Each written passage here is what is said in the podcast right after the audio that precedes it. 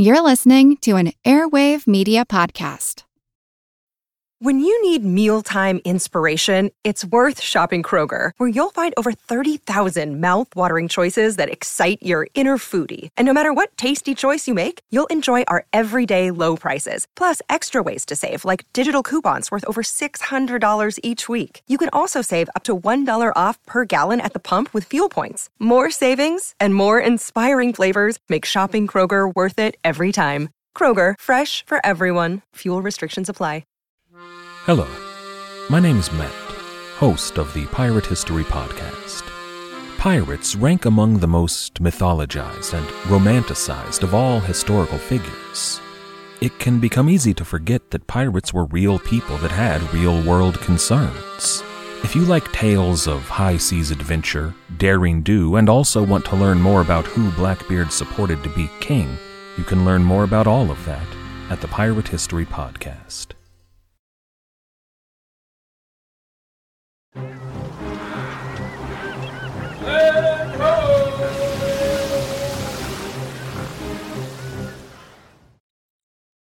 It was January 9th, 1909. Ernest Shackleton, Frank Wild, Jameson Adams, and Dr. Eric Marshall stood just 97 miles from the South Pole. But their epic run was at an end, and now the four men had to get back to safety. Things did not look good. Food was dangerously low. The men were suffering from exhaustion, hunger, snow blindness, altitude sickness, migraines, and hypothermia. When Dr. Marshall took the men's temperatures, they weren't even registering on the thermometer, which only displayed results above 94 degrees Fahrenheit. Ahead of the men was a roughly 750 mile or 1200 kilometer trek to the Antarctic coast. The nearest supply depot was about 200 miles away or 320 kilometers. And then there was the issue of time. The expedition ship was scheduled to depart Antarctica on March 1st at the latest. That gave the men only about seven weeks to reach the coast. If they got there too late, well, that would mean another year in Antarctica. Everyone desperately wanted to avoid that fate. So, today on the Explorers podcast, we are going to cover three things. First, there will be the push by Shackleton to get back to McMurdo Sound. And second, we can't forget that three men had made a go for the magnetic South Pole, and thus we will cover their record setting journey. And finally, we will cover the aftermath of the Nimrod expedition and talk about some of the people who have been part of this journey. This will be another long episode, so settle in for some good explorers fun. But first, a few notes. Note 1 I want to mention that I have a few times mispronounced the name of the expedition scientific director, Edgeworth David. I have called him Davis instead of David. No harm, but I thought I would mention it. Note number two. I had a couple of people ask me about the book that Shackleton had published in Antarctica, Aurora Australis. People wondered what was the purpose of publishing the book. Well, the first reason was to engage the men. It gave them a collective task that they could all work toward and keep them occupied and focused. The second reason was likely money. Shackleton probably had the idea of taking the hundred copies that they printed back to Great Britain and selling them to collectors. However, while Shackleton's expedition was hailed for its many accomplishments, he never did reach the South Pole. This diminished the interest in the book. Instead, Shackleton would give the copies to various members of the expedition, as well as friends and supporters. As a note, 100 copies of the book were made, and about 65 of them are known to still exist. A quick internet search showed that copies of Aurora Australis have sold for as high as $100,000 in recent years. And thus the book, which was probably another of Shackleton's money schemes, would ultimately produce a financial windfall, although it would take 100 plus years. Anyhow, that is it for notes. On to the show. I am going to start this episode not with Shackleton, but instead with the journey of the South Magnetic Pole team. And while it might not be quite as epic as Shackleton's trek, it's pretty amazing, so enjoy. The South Magnetic Pole team would consist of Edgeworth David, Douglas Mawson, and Alister Mackay. As mentioned, the 50 year old David was the expedition's scientific director and was in charge of the team. Mawson was a 26 year old geologist, but was officially with the expedition as a physicist. The 30 year old Mackay was one of the expedition's two doctors. The team had two goals. First and foremost was to reach the South Magnetic Pole, which was hundreds of miles to the northwest. To do this, they would have to go west across McMurdo Sound and then head north along the Antarctic coast. Eventually, they would have to turn inland to the northwest into what is called Victoria Land. Now, the coast, which bordered the Ross Sea, was solid ice along the shore, but once you went into the continent, you were immediately greeted by a mountain range. These were the Transantarctic Mountains, the same ones that Shackleton and his team were facing to the south. To reach the magnetic pole, the team would need to travel on the ice along the coast to the north and then find a way up and through the mountains and onto the Antarctic plateau, not unlike what Shackleton and his team had been forced to do. Along the way, there would be some valleys, called dry valleys, that they were to investigate. A dry valley is one of the few places in Antarctica that isn't filled with snow and ice. It would offer some outstanding opportunities to study the continent's geology. The team was to be back to the camp at Cape Royds by the end of January. Now, they did have some wiggle room with the return date, as the plan for Nimrod, once it arrived back in the area in late January, was to sail along the coastline and be on the lookout for the team in case they were delayed. Such a move could potentially cut the return journey by several hundred miles. For the trek, the three men would pull two sledges loaded with half a ton of food and gear and supplies. As a note, the men were carrying all of their food. There was no plan for them to eat any seals or penguins, which were plentiful, at least along the coast. Now, from the start, there were some red flags about this team. The first thing was the fact that none of these men had polar experience.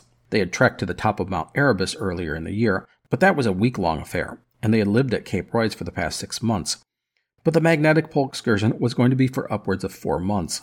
This was far more daunting than anything they had ever faced. Second red flag Edgeworth David, while an outstanding scientist, was 50 years old, and while he was in good shape for a man his age, this sort of thing was a young man's game. And the third red flag that I want to mention about this team was the fact that it consisted of three men hauling two sledges. No ponies, no dogs, just the three men. This meant that from the very start, they would have to drag the sledges forward one at a time. They would take one sledge, haul it ahead half a mile or so, and then go back and bring the second one forward. This meant that for every mile or kilometer that they covered, they would actually have to go three times that distance. This was really inefficient. And Shackleton knew this, as he had done the exact same thing back with Scott in 1902. The team really could have used a fourth man, someone with polar experience. Ernest Joyce would have been an excellent choice. But it was just the three, so they did what they had to do. The Northern Party, as they were often called, would depart on October 5, 1908. I want to mention that there is an outstanding map of the route that the men took that was produced after the expedition. I put a copy of that map on our website, explorerspodcast.com. I highly recommend taking a look at it as it really brings this journey to life. So, from Cape Royds, David, Mawson, and Mackay ventured out onto the ice of McMurdo Sound, first dipping a bit south and sticking close to the shore where the ice was more solid. Now, almost from the start, it was clear that Professor David was ill suited for the journey. He simply didn't have the strength and endurance of the other men, who were nearly half his age. This forced Mawson and Mackay to have to work harder, and while the two understood that that had likely been part of the job, they quickly came to resent David. Mawson, in particular, was hard on his former teacher. Part of the reason for this was that Mawson had not anticipated that David would stay in Antarctica and found that instead of being the senior scientist, he was now overshadowed by his mentor. No matter, Mawson would gradually overtake David as the party's leader. The first big reflection of this was when, on October 18th, David handed over the task of leading the sledge team to the much more physically fit Mawson.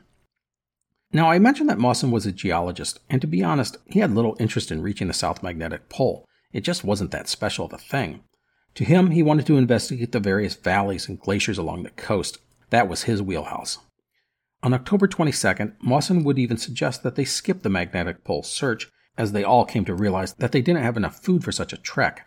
He said the team could do a magnetic and geological survey of the coastline and then investigate the dry valley area. But David and Mackay nixed the idea, and then a week later, David would lay out his plans. The team would give up everything to make a run at the magnetic South Pole. They would live on half rations and skip their investigation of the dry valley area. Mawson was appalled by this. The idea of attempting the journey on half rations was foolhardy. He would thus make an alternative proposal. They would go for the pole and skip the dry valley, but only if the men could have full rations. This would mean that they would have to start eating penguins and seals. Now, to be honest, they should have been doing this from the start. But the truth is that none of the three men really knew how to go about doing such a thing. They weren't hunters, they were academics and a doctor. So, without any other option available, all three agreed to this plan, and it was fortunate. Trying to reach the magnetic South Pole on half rations would have been suicide. In addition to malnutrition, scurvy would have eventually cropped up. But by turning to local food sources, they would actually give themselves a chance to complete the task and survive. Now, penguins and seals were plentiful at this time of year along the coast, so it wasn't hard to find and kill them. However, preparing the meat was a different story. They didn't know how to butcher these animals or which parts of the flesh to actually eat. They were forced to experiment with just about everything. The result was a mixed bag. Eating certain parts of the animals would give the men diarrhea or constipation, and other parts just tasted awful. But within a couple of weeks, they would figure things out. This would allow them to cut the consumption of the prepackaged food that they had brought on the sledges in half. The seal and penguin meat, in addition to helping stave off scurvy, injected a rich source of protein into the men's diets. So the team continued north up the coast, looking for a way to strike out inland into the mountains. At times, they would take to traveling at nights due to warming temperatures. When this happened, the ice along the shore softened. It was easier to pull the sledges on hard ice. Also, several times on this excursion, as the team went, they would set up supply depots for the return journey. This would lighten their load as they progressed. By late November, they knew their time was running short. They had to head up into the mountains, get to the magnetic pole, return to the coast, and reach camp. It was just not realistic to believe that it could be done. And thus they came to the conclusion that they would not go all the way back to the base at Cape Royds. Instead, their plan was simply to get back to the coast along the Ross Sea by February 1st and signal Nimrod. The risk was if they were late. If they didn't get back to the coast in time, there was a chance that Nimrod would never find them, but that was a risk they were now prepared to take.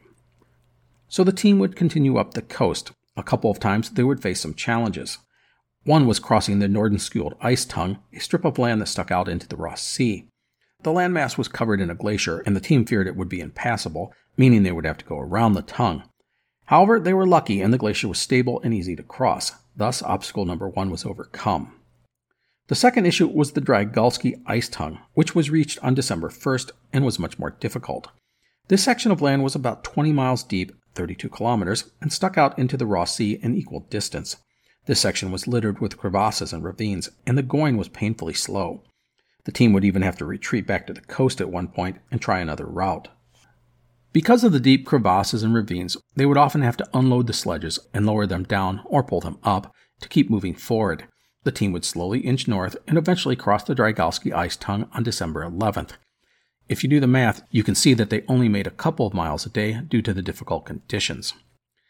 At this point, the men had to go northwest into the mountains if they were going to reach the magnetic pole. For this, they would downsize things to one sledge, a wise decision, but it was still 5 to 600 pounds of provisions, or 225 to 270 kilos. They would take with them seven weeks of food. To get to the magnetic pole, they had to go up a glacier and into the mountains and onto the Antarctic Plateau.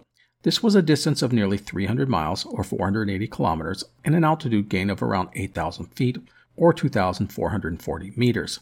There would be no more fresh meat, so what they took with them was all that they would have they would have to get back to the coast by February 1st. By the way, before departing, David would wander about 6 meters, or 20 feet, from the tent and have the surface suddenly give out under his weight. The professor was able to grab both sides of the crevasse that he had fallen into, but the ice was very unstable.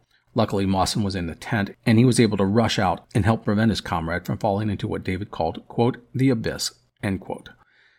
So up into the mountains went David, Mawson, and Mackay. It was a difficult climb, primarily due to having to haul the heavy sledge.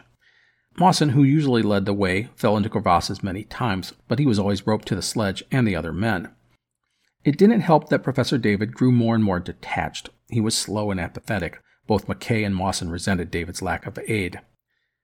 On December 27th, the team found the surface hardened considerably, and the going would become much easier. They were able to go 12 miles, or 90 kilometers, that day. As a note, the climb here was different from what Shackleton had experienced in the south. The ascent up the glacier was only about 3,000 feet, or 915 meters, and from there it was more of a gradual rise into the interior. Progress toward the magnetic South Pole was steady. By the end of December, the team was at an altitude of about 6,000 feet, or 1,830 meters. As the team reached an altitude of about 7,000 feet, or 2,135 meters, David's physical and mental issues increased as altitude sickness became a problem. David did little of the physical work, and he had a difficult time simply processing some questions. Mawson took on more and more of the decision making during all of this. In addition to the altitude, you can add in bitter cold and winds, a scorching sun, and reduced rations as problems for the team. As you would expect, the men's physical and mental health was flagging. On January 13, 1909, Mawson would take a reading and determine that the magnetic pole was actually 57 miles further away than he had originally calculated. This was disheartening news. Everyone knew that they were at their wits' end. They would need at least four more days to reach the pole, which only gave them two weeks to cover the almost 300 miles to get back to the coast and signal Nimrod. Interestingly, it was Mawson, who had not really cared about reaching the pole, who advocated for continuing the quest, and thus they pushed on. On January 17, 1909, Mawson would take measurements and announce that they were in the area of the South Magnetic Pole. That was good enough. The location was 72 degrees, 15 minutes south, 155 degrees, 16 minutes east, at an elevation of 7,260 feet, or 2,210 meters. The men, who were thoroughly exhausted and hungry, planted a flag at the spot and claimed the region for the British Empire in a subdued ceremony. Now, I want to stress that the team knew that they were not exactly at the magnetic South Pole. The truth is that making calculations this close to the pole is enormously difficult. The location of the pole can, literally, change from one day to the next. I've read that to get a precise location, it can take weeks of calculations. So, what David, Mawson, and Mackay had done was close enough. The big thing now was that they had to get back to the coast, and they only had two weeks to do it. They needed to cover upwards of 20 miles a day, or 32 kilometers, to reach the coast and rendezvous with Nimrod. It would not be easy, but the men had some things on their side. First, the wind was at their backs. To not have to walk into the wind was a huge bonus, and one day they even created a kind of sail for the sledge and let the wind do a lot of their work. Second, they were going downhill. Again, huge advantage here. Third thing was luck. The weather was good for much of the return journey, and the men were able to still see the path that they had taken coming inland. This meant that they could move quicker as they didn't have to calculate direction. As a result, progress was good 16 to 21 miles, or 26 to 34 kilometers, each day. However, food was becoming a major issue as the men were on the barest of rations. Despite their waning physical condition, the team would push hard to the coast, and on January 31st, they were only 18 miles, or 30 kilometers, from their destination. However, the last stretch of the march was over increasingly difficult terrain, plus a major snowstorm hit. The result was heavy snow and slow progress. Mawson said it was, quote, an awful day of despair, disappointment, hard traveling, agonizing waiting, forever falling down crevasses, end quote. The men were so close, but also so near to falling apart physically and mentally. David was struggling badly with the strain. Mawson called him, quote, half demented, end quote. And Dr. Mackay was so concerned, he insisted that David officially hand command over to Mawson, or he would pronounce him insane. Professor David would agree to this. The three men would inch their way to the coast, reaching their supply depot on February 3rd, two days late. The men were disheartened, despite eating some fresh meat for the first time in seven weeks. It was possible Nimrod had passed them by, and they would have to proceed back to Cape Royds on foot, a 200 mile or 320 kilometer journey. If that happened, there was a good chance that they would miss their ride home and be forced to spend another year on the continent. The next day, the men debated their future. Should they stay at the depot for a week or two and hope Nimrod returned, or should they leave a message and start the trek back to Cape Royds? As they debated the merits of each option, there was a sudden loud bang from outside. The men could not believe it. It was a rocket from Nimrod. They rushed out of their tent and raced across the ice, and there, not a quarter of a mile away, the ship, now captained by Frederick Evans, who had been the commander of the Koonya, was heading toward them. The men cheered and waved, and aboard Nimrod, a roar came from the crew at the sight of their comrades. The discovery of the men had been lucky. Nimrod had actually passed by them the day before, but had seen nothing due to the fact that the location that they were at had been obscured by snow.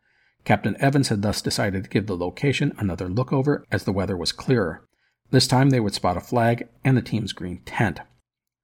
Now, the drama of the magnetic South Pole team was not quite over, and that's because as the men rushed out of the tent, Mawson, who was in the lead, would, in all the excitement, not see a 20 foot deep crevasse before him, and boom, down the man went. Luckily, Mawson was not seriously injured in the fall, but David and Mackay were so exhausted they couldn't get him out. They would wait for a party from Nimrod to rescue him. It had been a very close call for the young geologist. In short order, the three explorers, the first men to ever reach the magnetic South Pole, were on board Nimrod. Now, I do want to mention that Nimrod would have another pickup to do, and that was the team that was exploring the Dry Valley area of the Western Mountains. This included Philip Brocklehurst, Bertram Armitage, and Raymond Priestley. These men, by the way, had done some great scientific research in the mountains, and they had had their share of close calls, but in the end they had made it back to the coast, their job well done. The journey of the magnetic South Pole team had been an unqualified success despite all the challenges they had faced.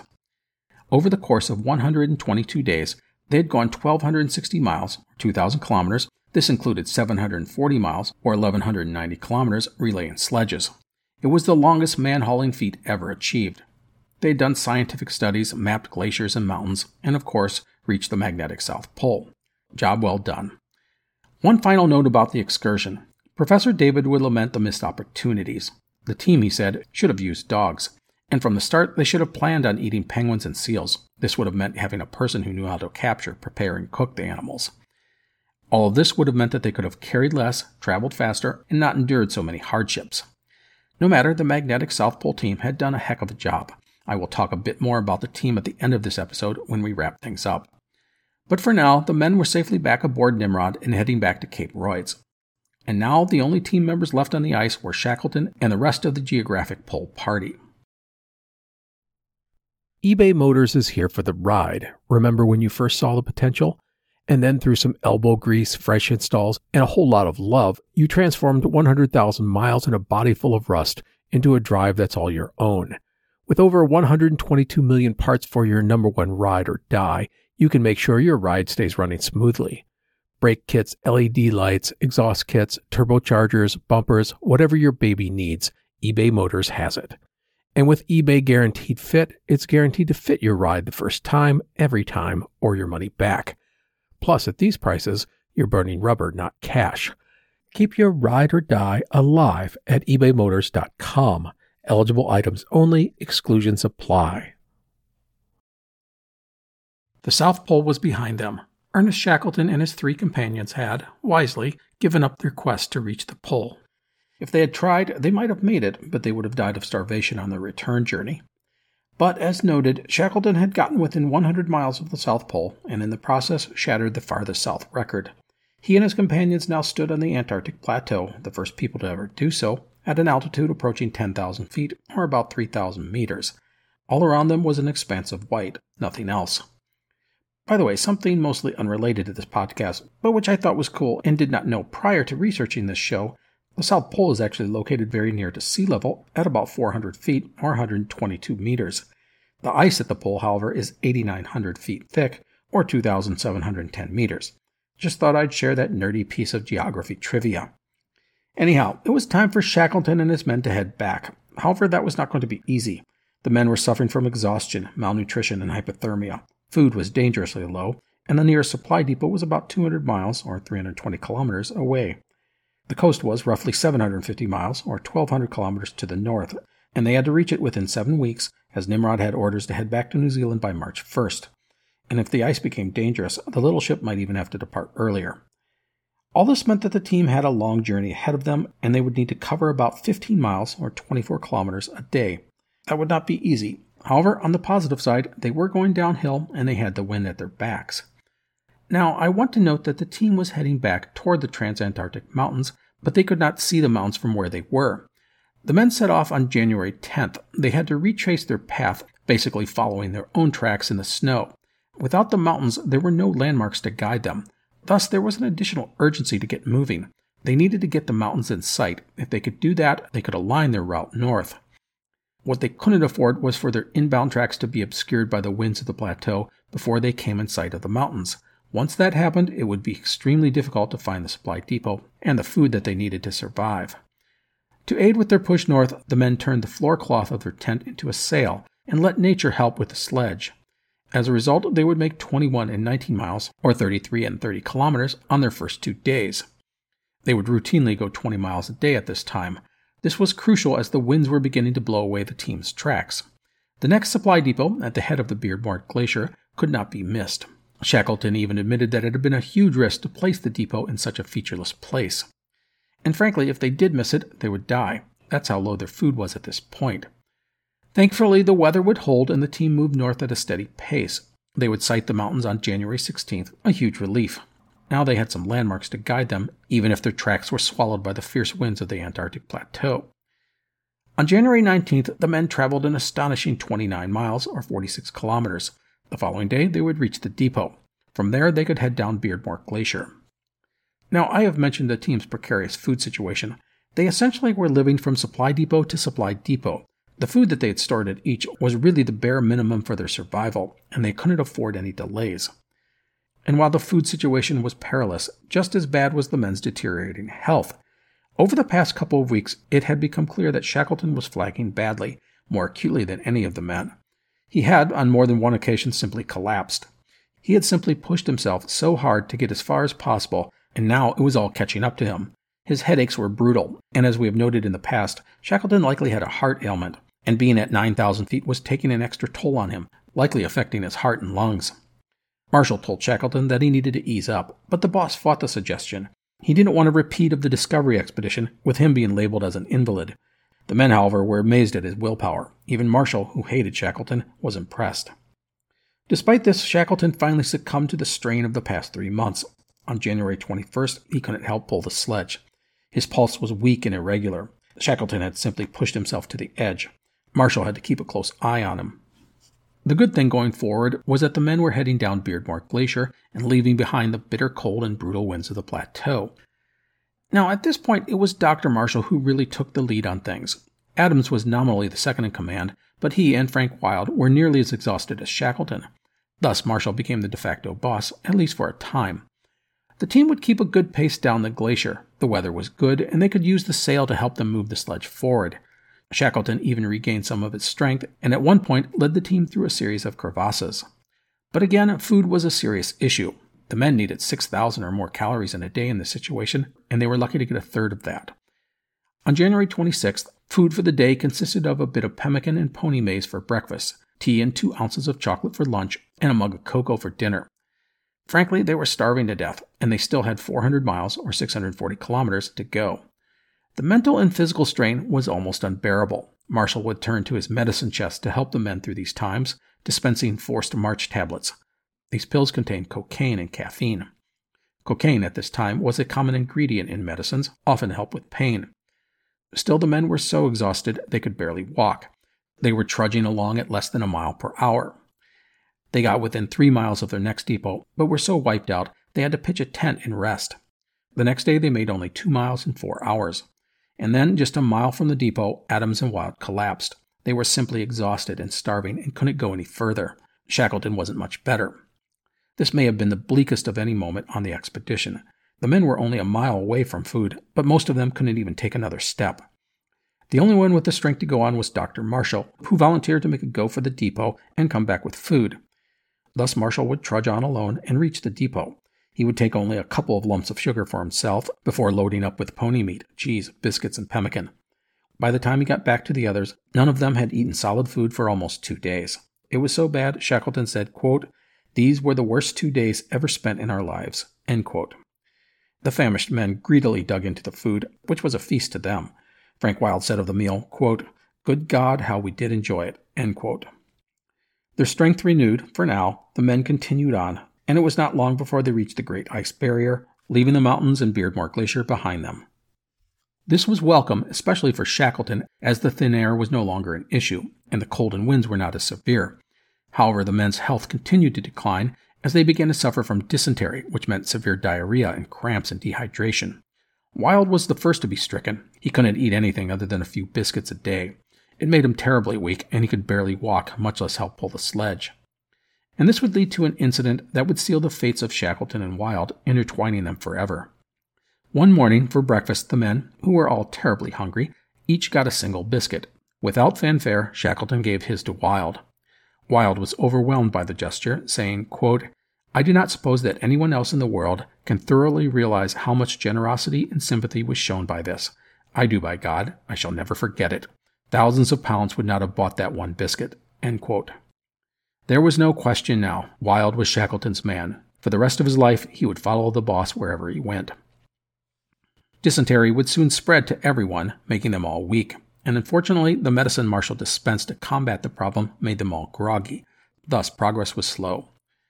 Wild was the worst off, going six straight days without eating solid food. He wrote, quote, If I don't soon get over it, I'm afraid I shall have to be left on the barrier. End quote. On February 4th, the effects were so debilitating none of the men could go on. Shackleton wrote in his diary that day, quote, Cannot write any more. All down with acute dysentery, no march possible. Our food lies ahead, and death stalks us from behind. End quote. And death, in the form of starvation and illness, was stalking the four men. and we can't forget that time was running out. They had to reach McMurdo Sound, still 240 miles or 385 kilometers away, by March 1st. If they got there late, there was a good chance that they would be stuck in Antarctica for another year. Despite the cold, hunger, fatigue, and illness, there was a glimmer of hope as the men's health slowly began to improve.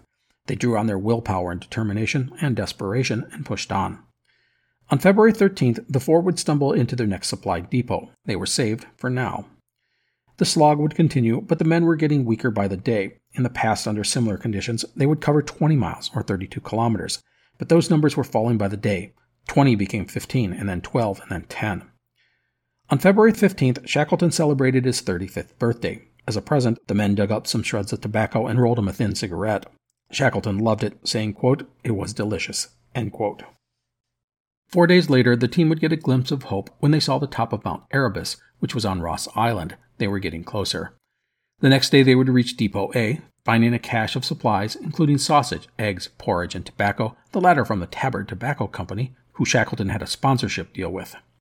Now, I want to stop and set the stage for the last stretch of our story. First, the next depot was 70 miles or 105 kilometers away. At least this was where there was supposed to be a depot. Let me explain that.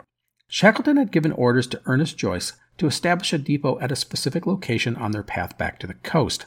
The big question was had Joyce done that? And if so, how were they to spot it? Second thing, I've mentioned that the team had to get back to the camp at Cape Royds, but I want to clarify that this isn't necessarily the case. Again, let me explain. Shackleton had left orders for someone to be stationed at Hut Point, 20 miles south of Cape Royds, at the southern tip of Ross Island. There was an observational point next to the camp, and someone was to be stationed there and be on the lookout for a signal from the Southern Pole team.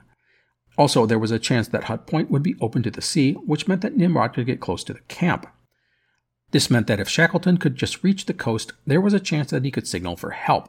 Of course, there was no guarantee that this would happen. If the ice was bad, there was a chance Nimrod would have to leave earlier than March 1st. So that's it. It was now down to finding the next supply depot and then getting to the coast by March 1st and praying that Nimrod was still in the area. So north went Shackleton and the men, now driven more by desperation than anything. Although I do want to note that the food at Depot A had revived their strength considerably. Unfortunately, nature would not cooperate with Shackleton and his team. One day a blizzard struck, and the temperatures dropped to negative 35 Celsius or negative 37 degrees Fahrenheit. But the men would plow forward. They made 20 miles or 32 kilometers on consecutive days, and on February 24th, they would sight a 10 foot high stack of snow and three flags. It was Joyce's depot. The man had marked it well. By the way, Joyce had only stocked the depot three weeks earlier, using two sledges and the eight dogs. Joyce was one of the few who believed in using the dogs. Anyhow, at the depot they found mutton, eggs, and plum pudding. They had not eaten that much in ages. There was also a note from Joyce saying that Nimrod had arrived safely, under the command of Captain Evans. The next day, February 25th, they set out again, but then nature and illness struck. Diarrhea returned, along with a blizzard. Marshall was so sick he could barely move, and the weather was so severe the men would have to stop and spend a full day confined to their tent, despite the fact that they only had four days until Nimrod departed. The next day, the men would set out again. Shackleton noted that Marshall, despite being in agony, never complained. On February 27th, the men would make a forced march of 21 hours, going 24 miles or 38 kilometers. Hut Point was now 30 miles or 48 kilometers away. Nimrod was due to sail in just 36 hours. But Marshall was utterly spent. He literally could not move. Shackleton, who was still plagued by terrible headaches, would thus elect to leave Marshall and Adams in the tent and set out with Wild in a desperate attempt to reach the coast. They brought with them some food and their sleeping bags. The two men would set out at 4:30 that afternoon and march until 11 a.m. the next day, stopping only to eat a bit of food. As they got closer to Hut Point, Shackleton would take out his heliograph. A heliograph is a signaling device, sort of like reflecting the sun off a mirror. He aimed the device at Observation Hill, which, as noted, was next to the Discovery huts. With luck, someone would be there and acknowledge them. But much to the men's dismay, no signal was returned. Shackleton feared that Nimrod was already gone, forced to flee the area due to dangerous ice. They could only press onward to Hut Point and hope. By mid afternoon on the 28th of February, they ran out of food and abandoned their sleeping bags and gear. Shackleton would say to Wild, quote, Frank, old man, it's the old dog for the hard road every time. End quote. He was referring to the fact that the two 35 year old men were slogging their way north, and the 20 somethings, Marshall and Adams, were back on the barrier. The two men went hard even as they were again engulfed in a blizzard.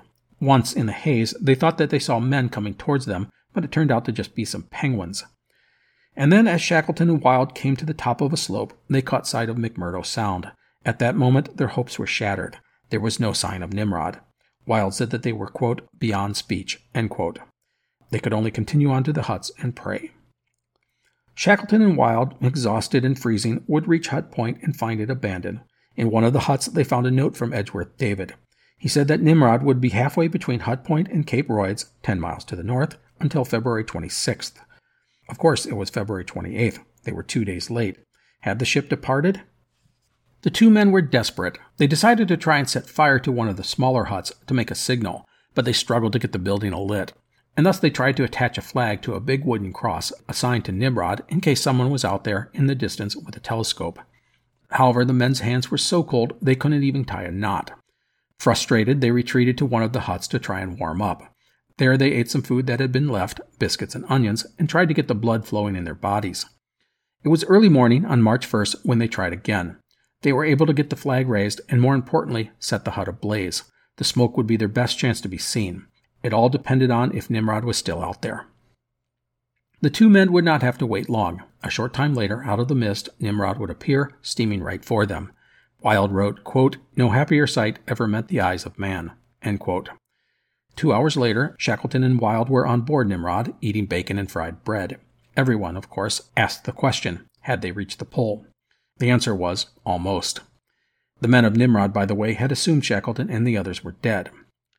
Now, Shackleton and Wild were safe, but there was more to do. Shackleton, after just four hours, would return to the barrier with a team to go rescue Adams and Marshall. Wild was too exhausted to come along, but Shackleton was not going to let the rescue party go without him. The team pressed hard and reached the two men on March 2nd. They would return to Hut Point later the next evening. A flare was set off to signal Nimrod of their return. By the early hours of March 4th, 1909, the entire Southern party was back on board Nimrod.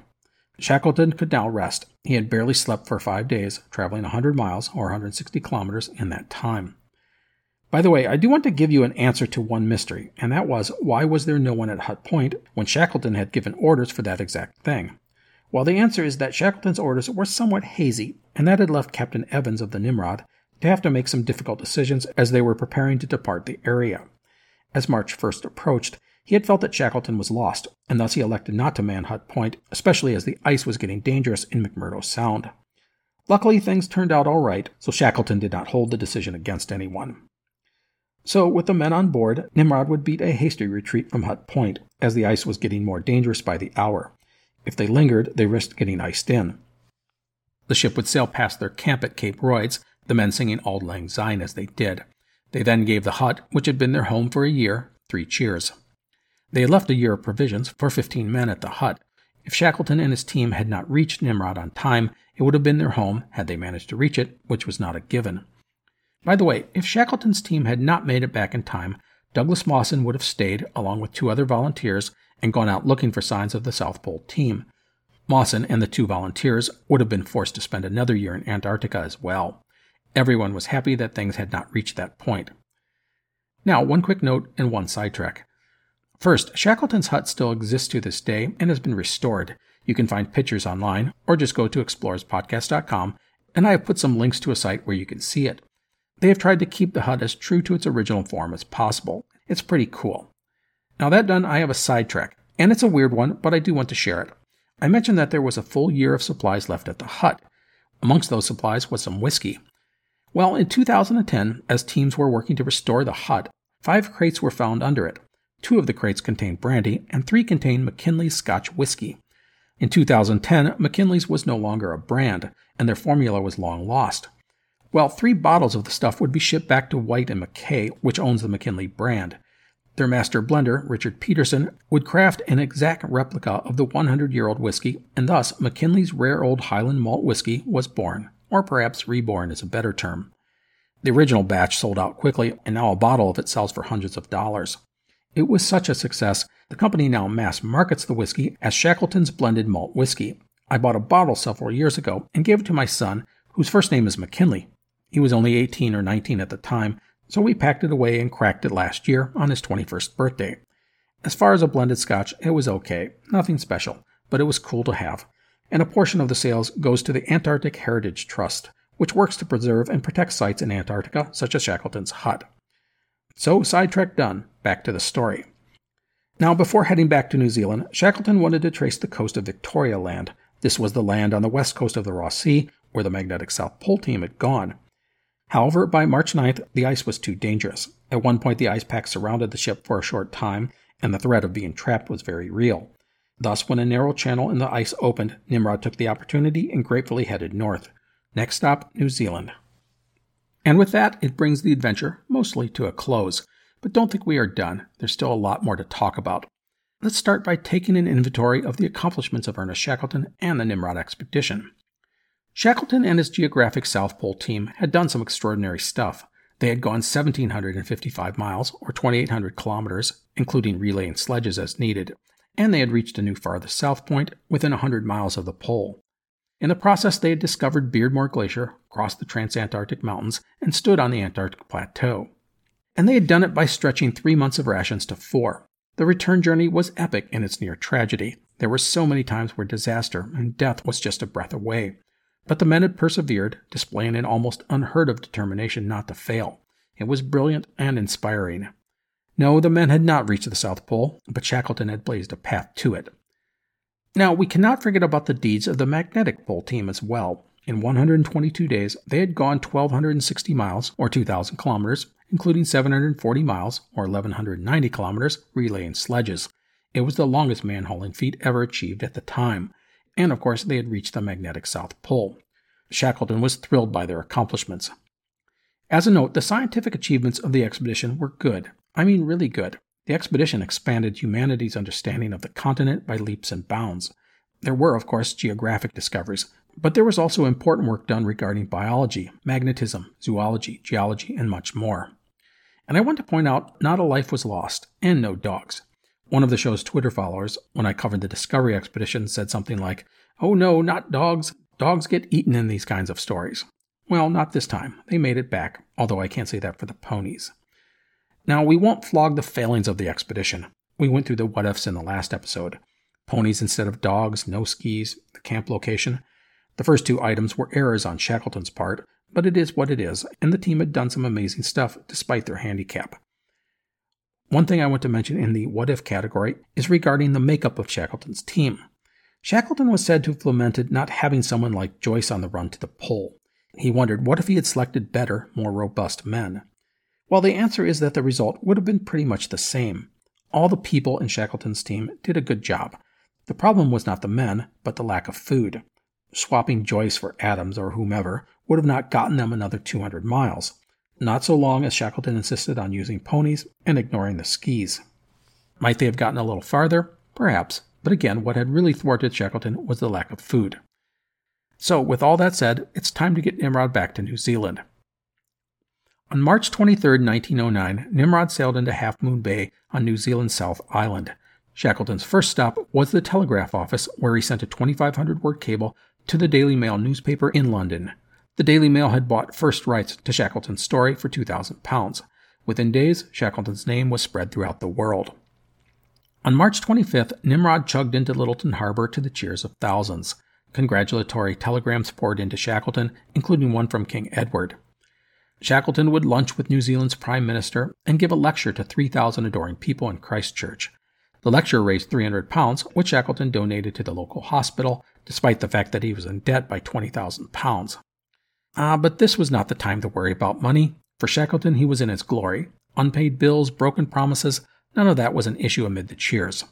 Of the moment, he would write, quote, It seemed as though nothing but happiness could ever enter life again. End quote. Around the world, people cheered and praised the heroics of Shackleton and his team. Norwegian explorer Roald Amundsen was effusive in his praise, saying, quote, What Nansen is to the north, Shackleton is to the south. He also added, The English nation has by the deed of Shackleton won a victory which can never be surpassed. Nansen was Fridtjof Nansen, the legendary Norwegian explorer. Nansen, by the way, was impressed by Shackleton's deeds. He said to Leonard Darwin, the son of Charles Darwin and the current president of the Royal Geographical Society, that Shackleton's story, quote, reads like a fairy tale and reveals to me a new world. Nansen would even write to Shackleton's wife, Emily, and offer his congratulations. And speaking of Emily, Shackleton cabled his wife, boasting of how their lives were going to be rainbows and unicorns. And he pledged with her that he was done with adventuring, saying, quote, Never again, my beloved, will there be such a separation as this has been. Now, the public loved Shackleton. His exploits were thrilling and daring. In England, it sort of thrust Britain back to the top of the world pyramid of accomplishing cool stuff. Shackleton's deeds made people proud. But privately, many were not so happy. Clements Markham, the former president of the Royal Geographical Society, hinted that Shackleton's calculations were incorrect or a lie. He couldn't believe that a mere merchant navy man could do so much better than his guy, Robert Falcon Scott. Others tried to downplay the expedition's accomplishments, pointing out that Shackleton had, after all, not gotten to the pole. The Royal Geographical Society offered muted praise for Shackleton, pointing out that he owed everything to the man they were backing, Scott. And we can't forget about the resentment over the use of McMurdo Sound as a base.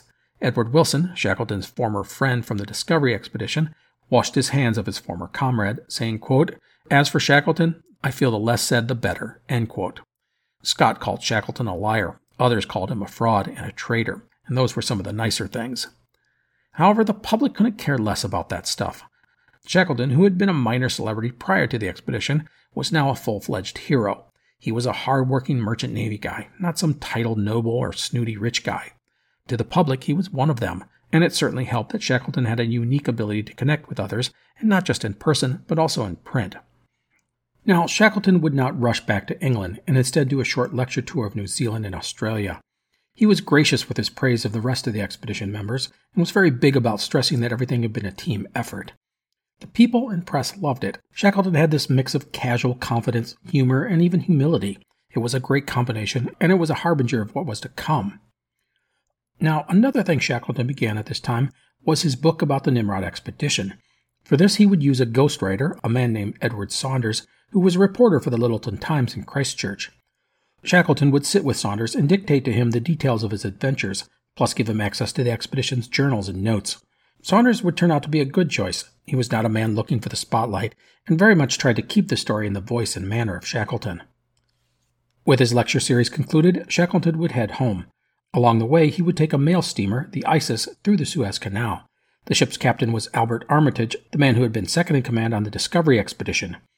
Armitage said of the reunion, quote, I noticed a great change in him. He was no longer so dreamy. He was full of restless, nervous energy and ideas for another journey. Even then, just weeks after barely getting back alive, Shackleton was thinking about what to do next. Shackleton's return to England was announced for June 14, 1909. He would come by train to London's Charing Cross station. However, Shackleton would actually get to Dover two days earlier and spend some time with Emily. It was the first time they'd seen each other in almost two years. With Emily, Shackleton discussed the expedition's failure to reach the pole. He asked her if, quote, a live donkey is better than a dead lion, end quote. She replied, quote, Yes, darling, as far as I'm concerned, end quote. And that was it for the two regarding the subject. Her husband had done his very best, and she was immensely proud of him. That he was home and with his family was what was important to her. Shackleton's arrival in London was a madhouse. Thousands of people were waiting at the train station to greet England's newest hero. Shackleton arrived with his wife and children and father. He was greeted by various luminaries, including the Royal Geographical Society's president, Leonard Darwin. Sir Clements Markham was there as well, along with Robert Falcon Scott. The latter two must have nearly choked at the adulation given to Shackleton. Scott's one satisfaction must have been that Shackleton had failed to reach the pole. That, he believed, was his destiny. But we'll talk more about that next time. Anyhow, the celebrations and parties and lectures would continue. Then, on June 28th, Prince George, the Prince of Wales and heir to the throne, would award Shackleton a gold medal from the Royal Geographical Society, struck specially for the occasion. Silver replicas of the medal were made for the men of the Nimrod party. 8,000 people would pack Albert Hall for the ceremony.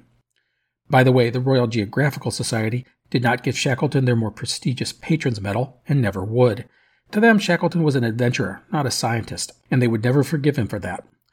Also, it was said that when they decided to give him the award, they wanted Shackleton's medal to be smaller than the one presented to Scott. It was a petty thing, but an honest reflection of the situation. Thankfully, someone pointed out the bad optics, and the medal ultimately given to Shackleton was the same size as Scott's. So the whirlwind would continue for Shackleton. He gave lectures, attended dinners and luncheons, that sort of thing. Madame Tussaud's Wax Museum in London made a sculpture of him, and Shackleton's alma mater, Dulwich College, had him as the featured speaker and dispenser of prizes at their annual awards banquet. Shackleton joked that it was the closest he ever got to an academic award. On July 12th, Shackleton would be invited to Buckingham Palace by personal invitation of King Edward and Queen Alexandra. There he was installed as a commander of the Royal Victorian Order. He showed the monarchs his slides from the expedition and told them his tales. He was definitely moving up in the world and would find himself invited to personal events hosted by the King and Queen. Another indication of Shackleton's growing popularity was his invitation into the Marlborough Club in London. This club was limited to 450 members, and only the elite of society got invited. He had indeed arrived. Now, Shackleton was loving all the attention and accolades, but sooner or later he was going to have to face up to the fact that he owed a lot of money to a lot of people. And his cavalier attitude toward all the bills didn't help the situation. A polar exhibition was set up on the Thames River with Nimrod as one of the prized attractions. 30,000 people would tour the little ship, raising 2,000 pounds. And what did Shackleton do with the cash? Well, he gave it to the local hospitals. Also, I want to mention another scheme of Shackleton's which he thought would make him a pile of money, but would amount to nothing. This involved postage stamps, and there's something really interesting about it, so I will share you the details. Shackleton had got New Zealand's Prime Minister to make him a postmaster, and he had been given 240,000 sheets of New Zealand postage stamps. The stamps were all cancelled, so they couldn't be used. Now, when you cancel a postage stamp after it's been used, you stamp on it the location of where it was processed. Well, Shackleton would cancel the stamps with the location of King Edward VII land. These were the only stamps in the world that had come through Antarctica. He thought that collectors would gobble them up for big money. But that did not happen. People just weren't that interested. However, I do want to note that these stamps can nowadays fetch thousands of dollars, but for Shackleton in 1909, it was pretty much a bust. Now, that's all kind of cool, but I shared it with you because I wanted to take note of the location Shackleton had stamped on the cancelled sheets, and that was King Edward VII land. People argue that it demonstrates that Shackleton had fully intended on setting up his winter camp in King Edward VII land. Circumstances forced him to McMurdo Sound, not some secret plan to go there from the start. Otherwise, he would have stamped them as being cancelled in Victoria Land. Alrighty, stamp story done, let's move on. So Shackleton was, as noted, in debt to the tune of about £20,000. Well, he would get bailed out by the British government when some officials, aiming to look good for the voting public who loved Shackleton, came to the explorer's aid. And thus Shackleton would get a £20,000 grant, essentially clearing up his debts. It was a huge relief. By the way, one of the first people to get paid back was William Beardmore, who Shackleton had stiffed two years earlier. Despite getting repaid and having a glacier named after him, Beardmore never forgave Shackleton for absconding with his cash. And so, as 1909 came to a close, there were two major events I want to mention. The first was in November with the publication of Shackleton's book, The Heart of the Antarctic. The book was well received by critics and the public. It was, Shackleton hoped, a sign of big things for him in the future. And the second event occurred on December 14th when Shackleton would be knighted, the first Antarctic knighthood given since James Ross in 1843. He was now Sir Ernest Shackleton. So things looked pretty good for 35 year old Ernest Shackleton. He was home with his family, he had fame and prestige, and he had hopes for making his fortune. But let's not fool ourselves. Shackleton was a restless soul, and all the money and success in the world would probably not make him happy. We know that, sooner or later, the cold of Antarctica will come calling again. Now, before I leave you today, I want to take a few minutes to talk about some of the men of the Nimrod expedition, as we have spent a lot of time with them. I said at the start of the expedition that many of these men would go on to do some pretty amazing things, and that is very true.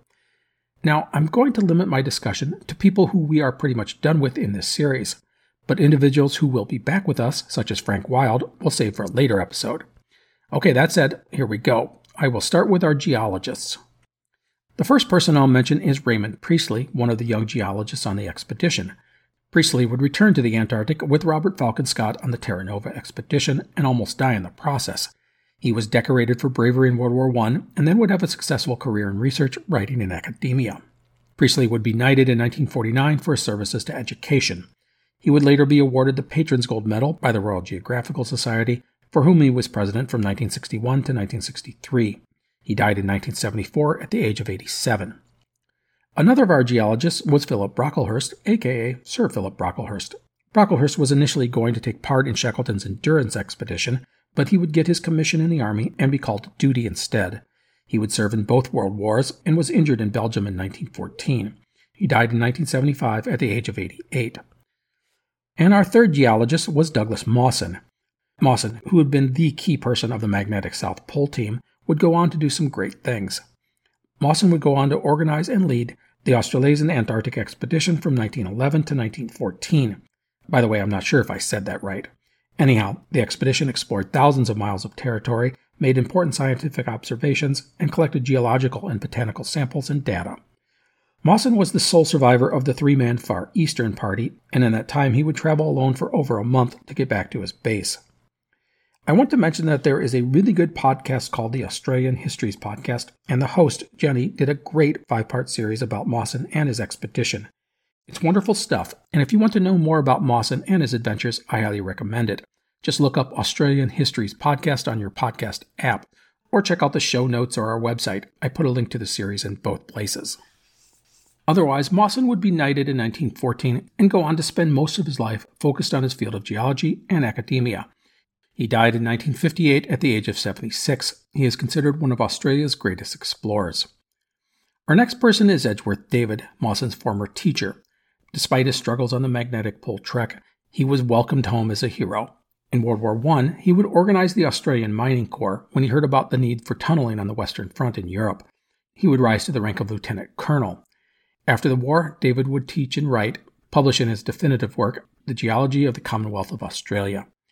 He died in 1934 at the age of 76, one of Australia's most respected scientists. His daughter, Margaret McIntyre, was the first woman elected to the Parliament of Tasmania. Jameson Boyd Adams, Shackleton's second in command, is our next person. Adams would give up exploration after the Nimrod expedition and enter the civil service. He would serve with distinction in the Navy in World War I and was badly injured in 1917, but survived his wounds. He would go back to the civil service after the war, but returned to active duty in the Navy in World War II. He would be knighted in 1948. He died in 1962 at the age of 82. Interesting postscript on Adams. In 2008, one of his grandsons, Henry Adams, along with two others, trekked from Shackleton's hut at Cape Royds all the way to the South Pole on foot, hauling their own supplies. Also, one of Adams's great grandsons, David Cornell, took part in an expedition that marched from Shackleton's furthest south point to the South Pole essentially covering the final 97 miles, and thus completing some unfinished family business. The last two people I'll mention are the expedition's doctors, Alister Mackay and Eric Marshall. Mackay, who had been on the magnetic pole trek, would return to the polar regions in 1913 with the Canadian Arctic Expedition, also known as the Karluk Expedition. The results were tragic. The expedition's ship would get stuck in the ice and eventually crushed. Eleven of the team's 25 men would perish in the coming months. Mackay would die of exposure while struggling across the Arctic ice. He was just 35 years old. Our final man is Dr. Eric Marshall. Marshall is interesting because of his lifelong distaste for Shackleton. He never let up on his former boss. He said that after his death, he would provide information about Shackleton that was damning, but nothing ever emerged. His vitriol towards Shackleton is, in a lot of ways, just sort of weird. It seems so misplaced amongst the praise for the other men in the expedition. No matter after the Nimrod expedition, Marshall would go on to serve in the medical corps in both World War I and World War II. He died in 1964 at the age of 83. Now, those are the people I wanted to talk about who were important members of Shackleton's expedition. However, there is something else I want to mention, and that is the ship that the expedition is named after, Nimrod. The Nimrod, while old and small and cramped, had proven to be a durable and sturdy ship, and everyone came to admire her reliability. Well, after the expedition, the ship would, as noted, take part in a polar exhibition. It would then be sold and sent back into service. Ten years later, in January 1919, Nimrod would run aground on the Barber Sands off the Norfolk coast. The ship would be battered to pieces by the North Sea, only two of her 12 crew surviving the ordeal. And that was it for Nimrod. And that really gets us wrapped up for today. I'll close out by saying thank you to the supporters of the show. I can't thank you enough. Some of you donate via the website, others share the show with friends and family, or give us nice reviews on Apple Podcasts. That's so great. And I have to say thanks to my Patreon supporters. This includes Dave, Craig, John Paul, Eileen, Roger Phillip, and many others. Your generosity is appreciated and helps make this show a reality. So that is it for today. Again, thanks for coming along on the Nimrod expedition. Next time, we'll go along with Sir Ernest Shackleton and prepare him for his next adventure, which will, to be honest, be more harrowing and more thrilling than his last one. Thank you very much for listening. Take care, and I will see you next time.